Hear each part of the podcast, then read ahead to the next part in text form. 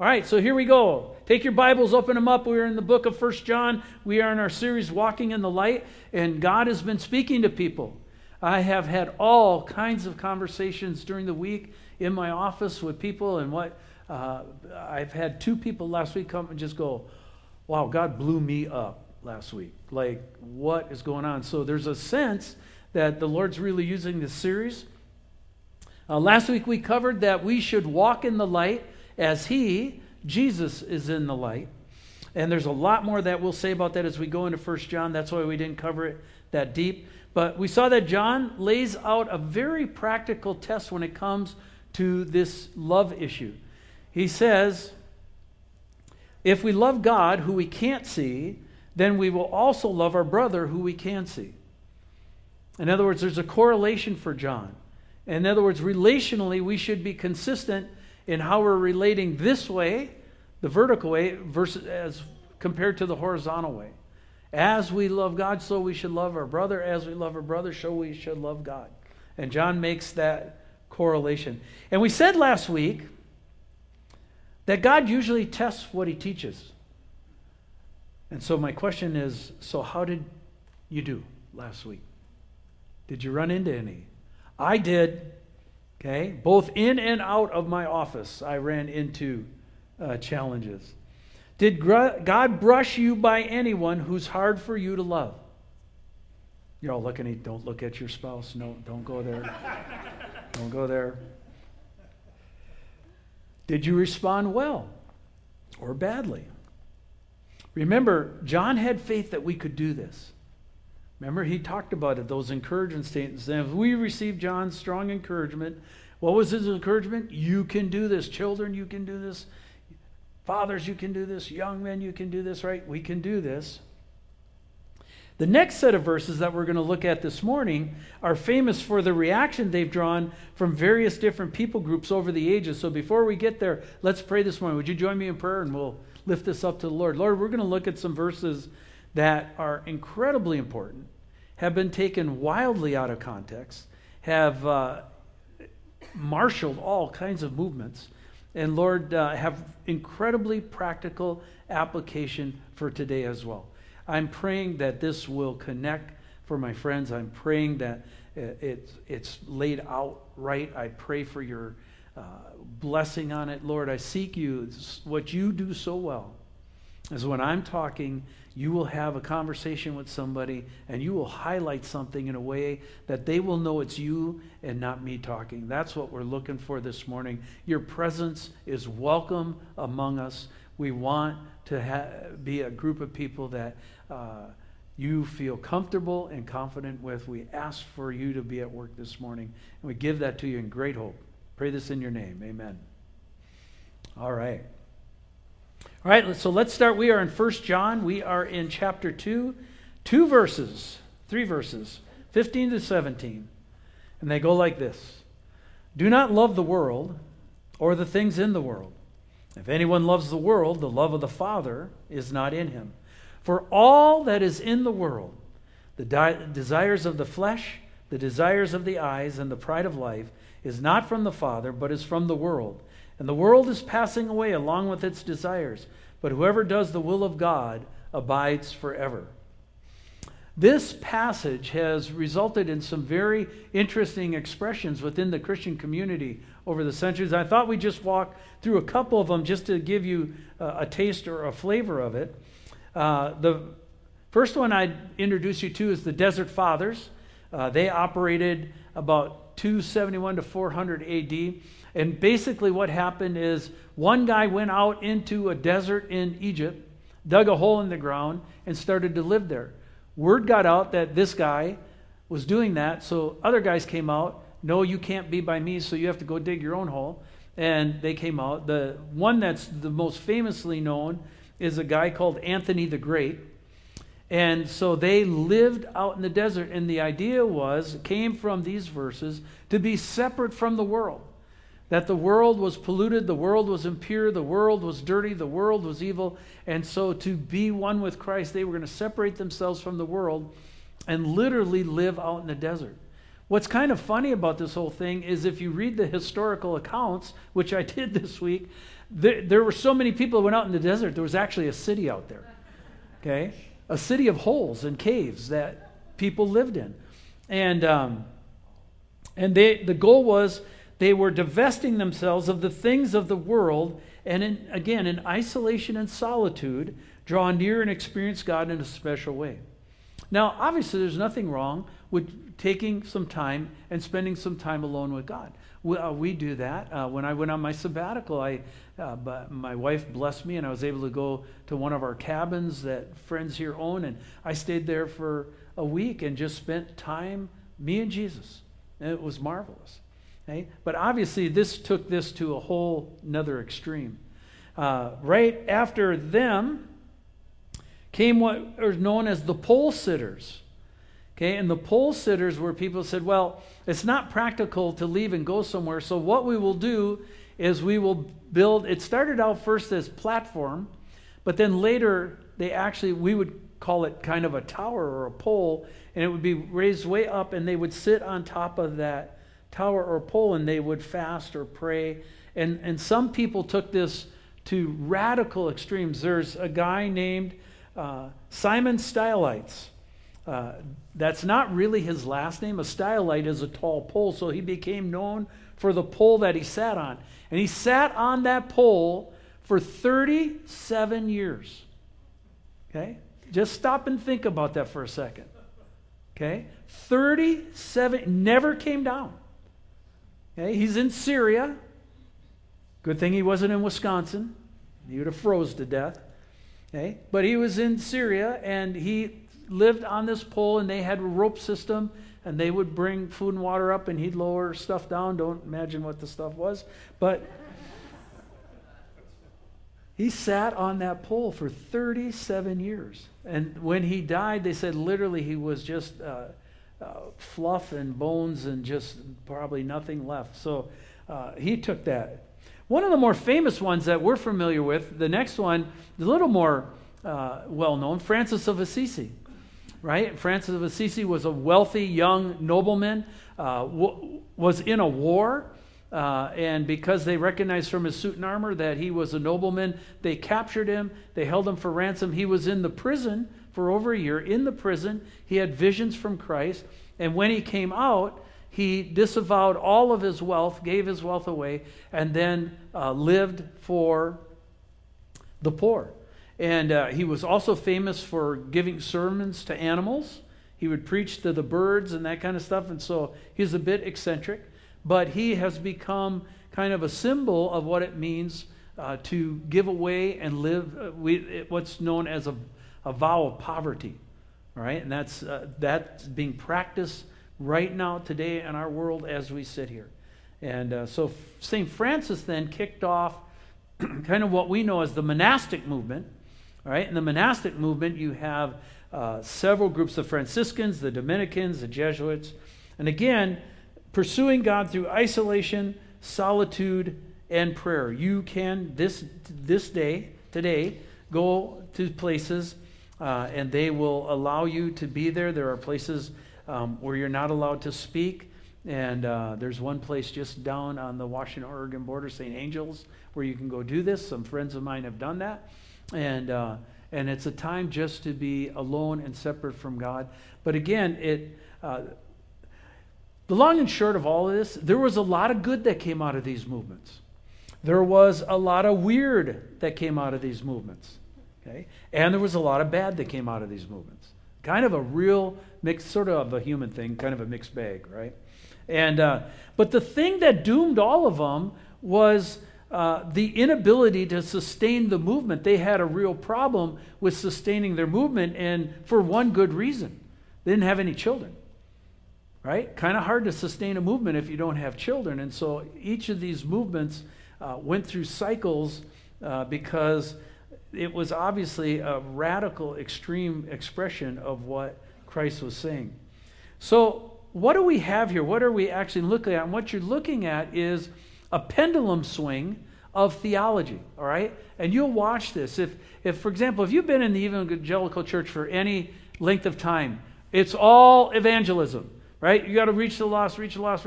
Uh, it's all body life. I got to be together, be together, be together. It's all discipleship. It's the, right now we're in the discipleship phase. It's all disciple. And then what happens? It all swings back, right? It's kind of like wearing ties. If you keep them, they'll be in style. You just have to know which area you're in to wear them, right? It's kind of like that. And the church is like that. So the three positions we've been talking about, we'll blend them in today. The first is the Gnostic position. That's way over here. And what they were saying is there is a separation of body and spirit, that the spirit is holy, the body is evil, and that the body is carnal, uh, if not evil. Uh, therefore, thus, sex is also carnal and is also evil, and all must be denied to achieve what's known as the secret word of knowledge or enlightenment. So, uh, spirit is good, what's body's bad. They made the weird connection, though, that, well, therefore, since spirit is good, and the body's bad, it doesn't matter what you do in your body because your spirit's still pure. So they had the biggest problem of immorality as anybody, right? They, they were way whacked out, way more than that. We don't have time this morning. The Christian position is this God has made all things, including the earth and humans, and declared them good. God loves families. Sexual relations must be confined within the relationship of marriage because it's like fire. Fire is good in your house. If you have a fireplace or a stove, they're very helpful to heat you and feed you. Jump outside of the container of that, burn your house down. And that's what God is saying about sexual relationships. And man was made to be within communities, all right? And so that would be the Christian position. The hedonistic position, which would be over here, would say uh, our sexual expression is the same as the animals, all right? Just like rabbits and dogs, do it as much as you can and produce as many as you can. Okay? Survival of the fittest. Charles Darwin handed us that plate. Thank you very much. There are no rules or limits to sexual expression or appetites. Life is to be indulged, so take your desires, your appetites, and lust to the limits. Just roll it. Let's go. Throw the book out the window, and away we go.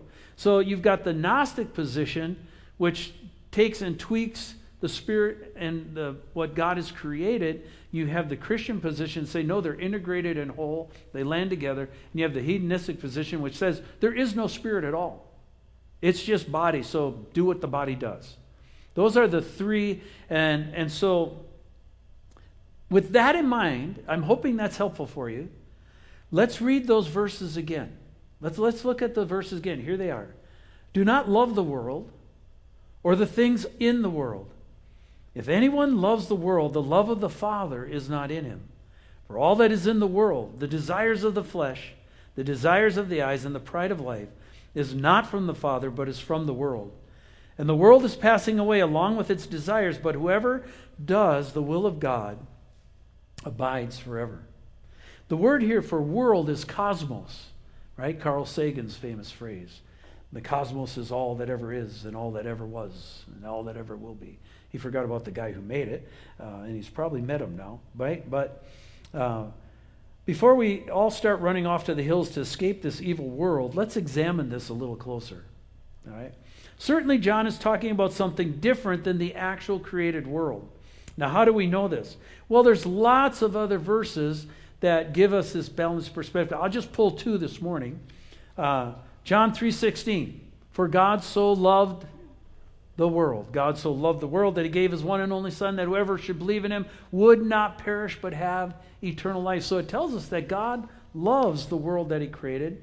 Genesis 1:31 and God saw everything that he made and behold it was very good. Not just good, very good. So the point being is that God loves his creation. He made it good including people. So what is John saying then when he says do not love the world or anything in the world. You can see where that would be confusing, right? If you've never read the rest of Scripture, you don't have it in context, that would make it sound weird. Paul in the book of Ephesians really helps us, gives us some clarity. In chapter 2, he says this And you were dead in your trespasses and sins, in which you once walked, following the course of this world. Notice that phrase there following the prince of the power of the air, the spirit that is now at work in the sons of disobedience, among whom we all once lived in the passions of our flesh carrying out the desires of the body and the mind, and were by nature children of wrath, like the rest of mankind. What Paul's pointing out here is that we, operating in our sinful nature, were enemies of God. That we were operating in our flesh, that we were by nature children of wrath. Uh, the fall, again, the fall is not a flat tire. That's how so many people treat it. Well, it's just a little, I'm just a little weird, but I'm fine, you know. No, it's a blown engine. It goes across the board. It's, it goes all the way through our societal structure. It goes through our marriages, our families. It runs in our DNA. It runs in our physiology. The fall is incredibly uh, comprehensive. But the fall, with the introduction of the sin nature, is the backdrop to what we're looking at in John's description. He is talking about a world system that is headed by Satan and opposed to God. That is why the leader of it is called Antichrist. He is anti God or against God. Uh, we're going to, by the way, take a look at him next week, so if you're curious about that, come on back. But uh, he is opposed to all things that God stands for, right? Think of an opponent. That's, that's what we're looking at here. John is saying, do not love the stuff that this world system produces or throws your ways. If anyone loves this world system, John says that the love of the Father is not in him. Now, we can all get, uh, you can get super technical on this, right? We don't have time this morning to go that deep with the whole thing. But it's really pretty simple. I thought, how in the world do we break this down so we could make a, a, a picture that would sit in your mind and you could dis, discern the difference? And the Lord went, and it popped right in my head. And the story that illustrates, uh, just a fantastic illustration of this picture, is the story of the prodigal son. Uh, look with me in Luke 15. If you've got your Bibles, also be up on the screen. But Jesus is talking, he's giving a parable, and he said, There was a man who had two sons. And the younger of them said to his father, Father, give me the share of property that is coming to me. And he divided his property between them, them being the younger brother and the older brother. And not many days later, the younger son gathered all that he had and took a journey into a far country, and there he squandered his property on reckless living. Now, ignore the father for a moment, ignore the older son for a moment. Just look at this younger son, and it gives you a picture of what John's talking about. A couple of observations. Number one, the son had it good under the care of the father. It wasn't doing bad, right? It even sounds like they were in fairly good relationship. Observation number two the son did not like being under the care of his father. The son decided to step out of one system or world, his father's, and step into another system or world called here in this passage reckless living or the far country. All right? Obviously, the Father's home or system is a symbol of the kingdom of God and the world He created. And the far country or the reckless living is a symbol of the fallen world and the world that Satan is controlling and that he's trying to create. What are John's identifying markers for this far country, this, this world that he's talking about? John gives us three markers in the passage this morning that we can look at. Mark, let's look at it. For all that is in the world, the desires of the flesh, the desires of the eyes, the pride of life, the old translations call it what? Lust of the flesh, lust of the eyes, and the boastful pride of life. Most of us would recognize that much clearer, right? Is not from the Father, but is from the world. Let's take a look at each of these. The desires or lust of the flesh. Usually, this has to do with bodies, it's usually sexual. Uh, that's the whole pornography pull and impurity and all that kind of stuff that we see expressed in our culture today. But basically, the picture is a body centric view, which means a sensual view. Now, usually, sensual, we, we tend to think sexual, but sensual is basically I reduce life down to the level of my senses. In other words, we have five senses, right? Taste, touch, smell, sight, and hearing. Whatever I can verify with my senses is real. If I can't verify it with my senses, it's not real. I, I do this in my office many times because people will say, Yeah, God's not real. You can't see him, can't talk to him. I said, Well, I said, uh, Have you seen oxygen lately? What? Have you seen oxygen lately? What are you talking about? Do you see an oxygen? You ever seen oxygen? Well, no. Now, you've seen effects of oxygen, you've seen wind, you've seen fire. I said, but you ever seen oxygen?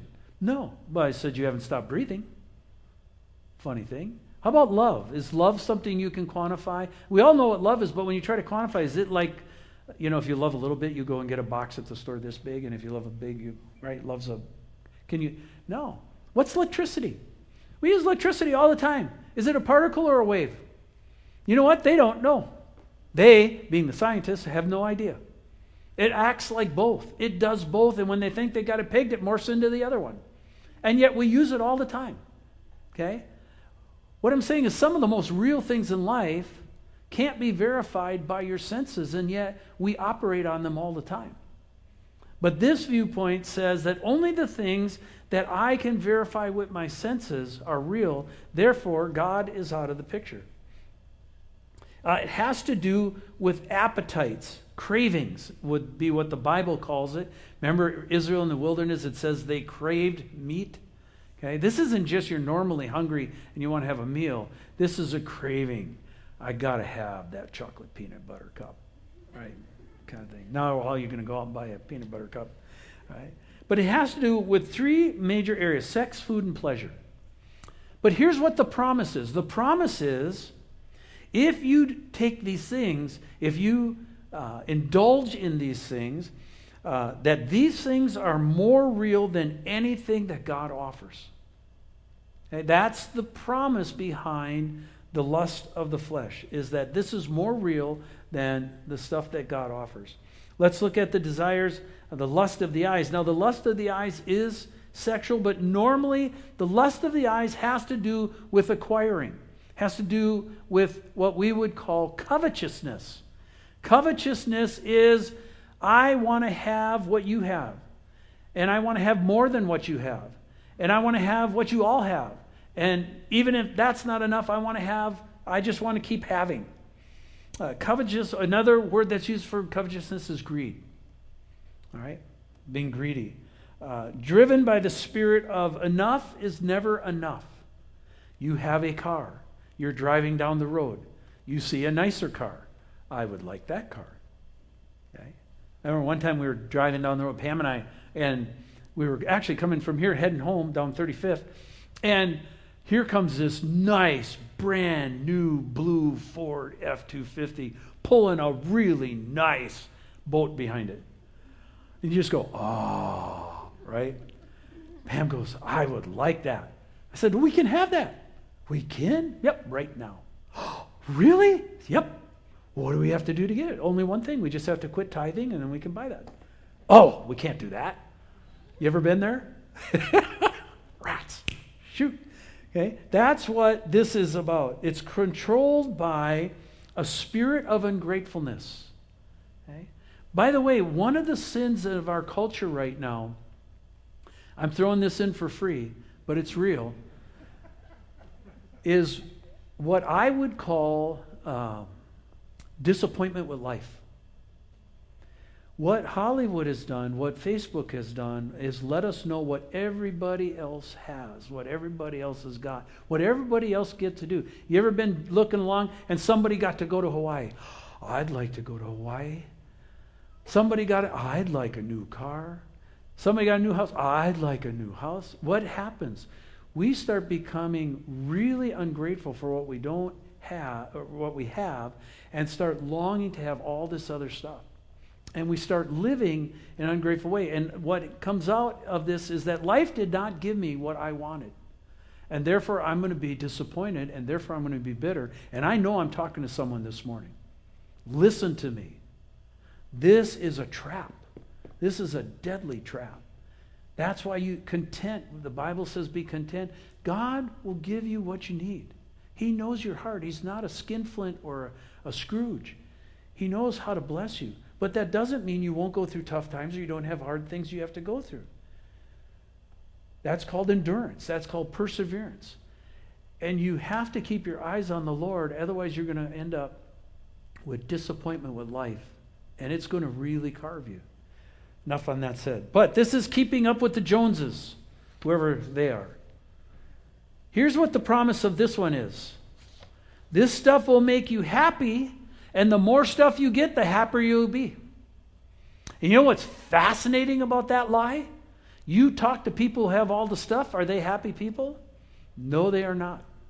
No, they are not. Because they can't ever be satisfied with what they got, because they always have to be in the chase or the pursuit of something more.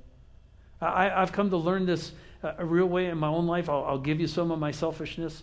Uh, I have longed for a pickup truck for 40 years. Okay? A four wheel drive, big pickup truck.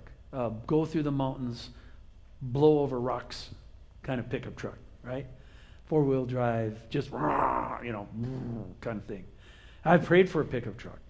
Pam even wanted to get me a pickup truck. You know what? I drive a 21 year old Suburban. You know what? That thing's awesome. It is absolutely awesome. thing runs like a clock, doesn't burn any oil, hauls all the other day we were hauling everybody around. Went, this is such a great vehicle. And I've learned to be content. I've learned, you know what? My Suburban is good. I'm kind of proud of my Suburban. I kind of like my Suburban. What a gift that Suburban was to our family. And the story of how God gave it to us is a miraculous story. It's really easy to be discontent with what you have and always think the grass is greener on the other side. And if I just had that, how many of the, those things I had to have, those that's, are sitting in our garages or shelves or in a storage unit somewhere, and we're not even using them? It's, that's what's behind this. All right. Number three, the boastful pride of life. This is the sin of pride. None of us have that, so we can skip right on to the next point. This has to do with accomplishments, either real or imagined. Driven by a spirit of, I am worth more, I have done more, I have more than you, i.e., I am more important and more valuable than you. Look at me, look at what I've done, look at what I have built. Insinuated in this is, I'm also smarter than you. Pride is the deadliest of all sins, and the reason it's so deadly is because it's very observable in other people. But we are usually blind to our own pride. That's why it's called a blind spot. Why do we call it a blind spot? Because we can't see it. We can see other. Isn't it amazing how pride looks so terrible in someone else and looks pretty okay in you? Right? Just, I mean, for what it's worth. That's that's what this one is. Okay? What's the lie be, behind this one? If you push hard enough, if you get enough stuff, you will earn the honor you have been seeking, and everyone will acknowledge your greatness. Okay? Men, especially, we desire honor. I tell couples all the time, the women are usually shocked by this, but I said a man would rather live in a home where he is honored than loved. They go, What? And I go, Listen to me. A man would rather live in a home where he's honored than where he's loved. Men aren't seeking love so much as they're seeking honor. Okay? To be held in that high position. And that can be a trap, that can be something we chase after, and it becomes the pride of life. Uh, look at what we've done. So, what's John's assessment of all this? Here's his assessment. It's really pretty simple. None of this stuff is from the Father. None of it. None of it's from God. It also tells us something very important about God that God is not greedy for bodies, God is self controlled. God takes care of people, He doesn't use people. God is not greedy for stuff. He values people way above things. Have you noticed that in your own walk with Him? And God is not proud. And I've said this many times before, but I'll continue to say it. If anybody could toot their own horn and strut their stuff, wouldn't it be God? And yet, He doesn't do that. That's the exact opposite of how He describes Himself. Look at how Jesus uh, described Himself uh, here in Matthew chapter 11, very famous passage, it says, Come unto me, all who labor and are heavy laden, and I will give you rest. Take my yoke upon you. Learn from me. For I am gentle and lowly in heart, and you will find rest for your souls. Doesn't that just, ah, right? For I am gentle and lowly in heart, and you will find rest for your souls. For my yoke is easy, and my burdens is light. What's John's advice in this? If you go for the world, bad trade. In what ways? In all of these areas, they are what I would call short term gain for long term pain. Let's look at each of the three to see what I mean. For example, let's look at the desires or the lust of the flesh. What's, what's the point here? Why would this be a short term gain, long term pain category? Well, here's the key point there's no sex in heaven. Newsflash, bulletin, alert. There's no sex in heaven. So if you invest your life and it's all about sex and it's all about any kind of sex and whatever sex and however sex that you can get, and you run your mind 9 million miles a minute trying to think of every possible option that you can do to get more sex, it's a short term gain for a long term pain. You're trading something for nothing because there will be no sex in heaven. Think about that. Eternity is a long time. What's in heaven is better than sex. And the Bible's just asking you to trust God with that and believe Him for the long term picture. You're literally trading something temporary for something eternal. And John would say that's a bad trade. We are not talking about legitimate sexual relationship that God has within a marriage. We're talking about the expressions outside of that. How about the desire of the lust of the eyes? Why is that a bad trade? Short term gain for long term pain. Here's the key point there will be no coveting or greediness in heaven.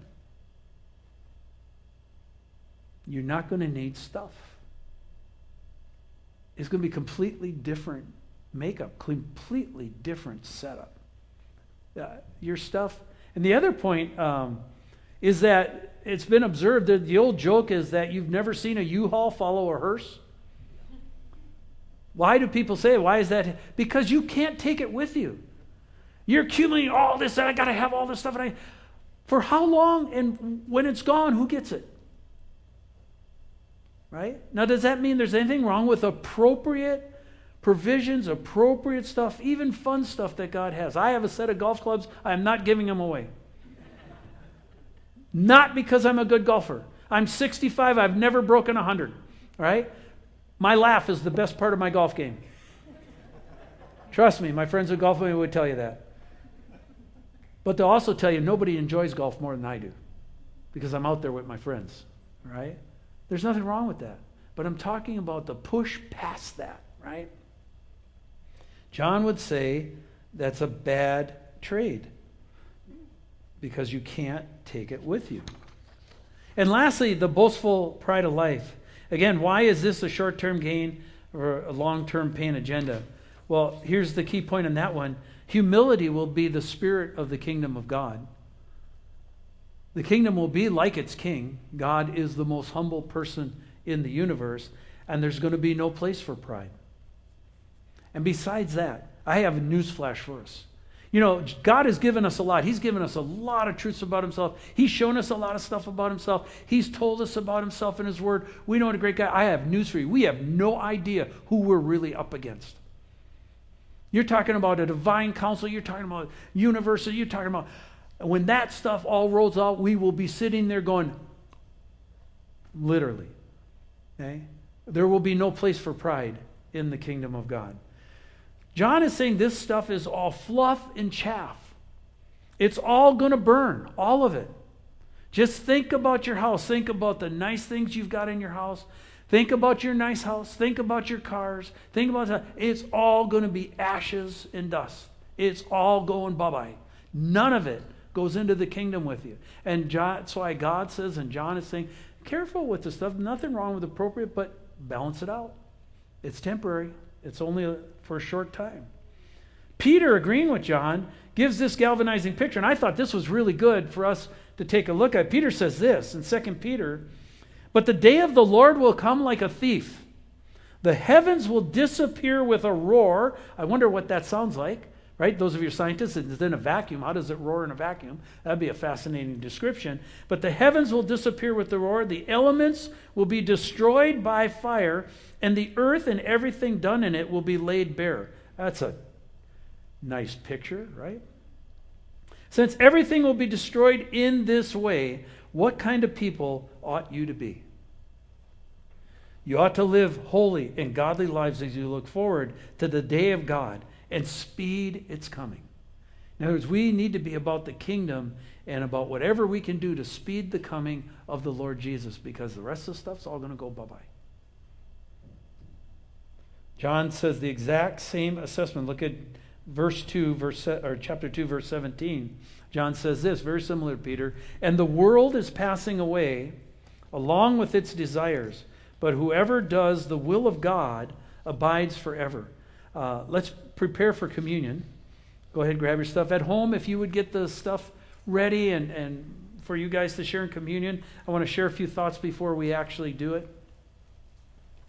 John says, Whoever does the will of God, what does it say? If you do the will of God, the stuff you do for the will of God abides, and the word is forever.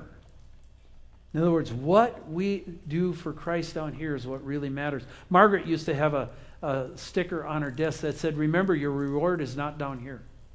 And too many of us have made the Christian life about our reward is down here, and if I don't get my reward, then I have disappointment with life. You don't know your life. You don't know the impact of your life. You don't. A person who commits suicide, if they could be brought back would be shocked at how many people they impacted and the kind of influence they had, and they had no idea that that was true. That's why you got to hang in there till the end. Right? Abide is a wonderful, wonderful uh, biblical word. It means to dwell together, it means to be in agreement with. Jesus said in John 15, I'm the vine, you are the branches. If you abide, there's that same word again, in me and I abide in you, you will bear much fruit, for apart from me, you can do nothing. The longer I go in ministry, the more true I realize that is. Notice that abiding is a two way response. Both parties must, must agree to the abiding. Remember the young son? The young son did not agree to the abiding with the father. He took his stuff and left. But also notice, if you know that parable, the older son didn't have it down very well either right? He had a stingy picture of his father, and he wasn't dwelling or abiding with him either. Go back and reread that parable. Again, the gospel is in communion. If you're here this morning, you don't know. If you're watching online and you don't know him, the bread represents his body, which says his body was crushed and broken for you. He died on the cross for your sins. The blood represents the propitiation, which is a really fancy word for the covering for the covering of your sins. When God looks at someone who's repented and yielded themselves to his authority, he no longer sees their sins, he sees his son. That's the great hope. That's why it's called good news. The gospel says, Come out of the world and enter into the kingdom of God. Jesus said, Repent, for the kingdom of God is at hand. Just like you will eat this bread and drink this juice, it will come into you. So May you come into my spirit, Lord, and come into my life and save me. That's a prayer you could pray this morning. For those of us who know him, remember John's words were written for us who believe. The world is passing away. What does Jesus say? Behold, I make all things new. It's not perfect down here. It's not all right down here. It's a mess down here. But Jesus says, I'm going to make all things new. Remember to invest in what is eternal. The challenge was abide in me.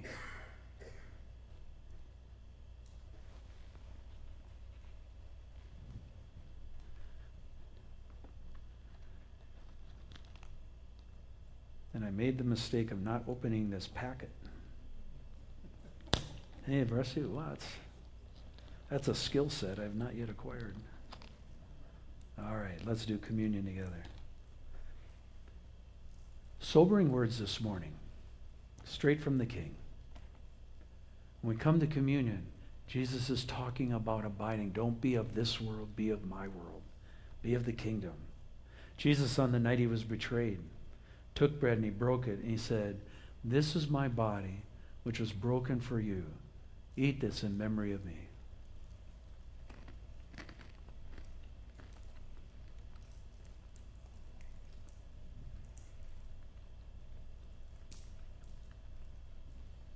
In the same manner, he took the cup. This is the blood of the new covenant, which was shed for the remissions of sin. Drink this in memory of me.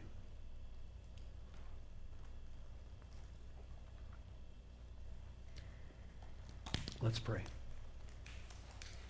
Father, we've walked through something that is very real, very tangible the lust of the flesh, the lust of the eyes, and the boastful pride of life.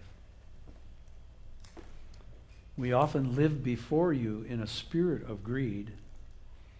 If I just had this, Dad, then I'd be happy. And Father, we know that that must just be an odensome burden with people coming and being ungrateful and unthankful and not letting you be the source. Lord, some of us will be uh, reproved this morning, and that's a good thing. That's a good thing. Thank you for your spirit doing it. Lord, some of us will be encouraged and affirmed this morning. That's also a good thing. Lord, some of us will be looking with a new set of eyes. We didn't know some of this. And it resets the priorities, it resets the table. Some of us recognize that there's some stuff we've got to move away from really quickly and like now. And Lord, that's also good. That's also a gift from your Spirit. Whatever the response is, Lord, may you help make it appropriate. May you help them respond the right way that they abide with you and that that's the most important thing. We seek you for that in your name. Amen.